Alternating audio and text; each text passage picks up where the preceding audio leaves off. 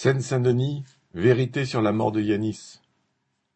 Dimanche 7 novembre, une manifestation a rassemblé près de 300 personnes, surtout des habitants du quartier La Plaine Saint-Denis, en Seine-Saint-Denis, à l'appel du comité Vérité et justice pour Yanis. C'est le 14 avril, vers 23h30, que ce jeune du quartier, à scooter, a été violemment percuté suite à une course-poursuite avec la police. Il est décédé 49 jours plus tard. Selon la police, il avait grillé deux feux rouges.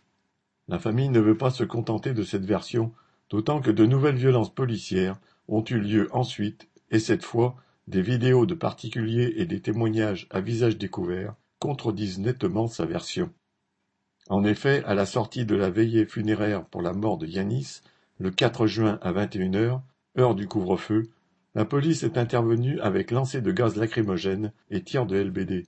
Elle a claqué une porte d'immeuble sur la main du jeune frère de Yanis en l'écrasant, puis s'est empressée de porter plainte contre ce dernier et six autres participants. Elle a même envoyé une femme enceinte à l'hôpital.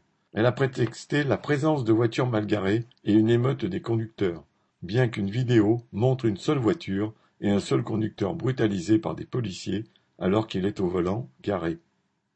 Aujourd'hui, la famille porte plainte et réclame devant la justice des vidéos de la collision. Qui a percuté Yanis On veut les vidéos.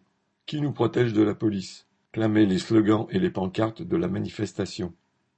La mère, les frères, les sœurs et les amis de Yanis, reconnaissants, ont pris la parole. Citation J'ai besoin de savoir la vérité pour faire mon deuil.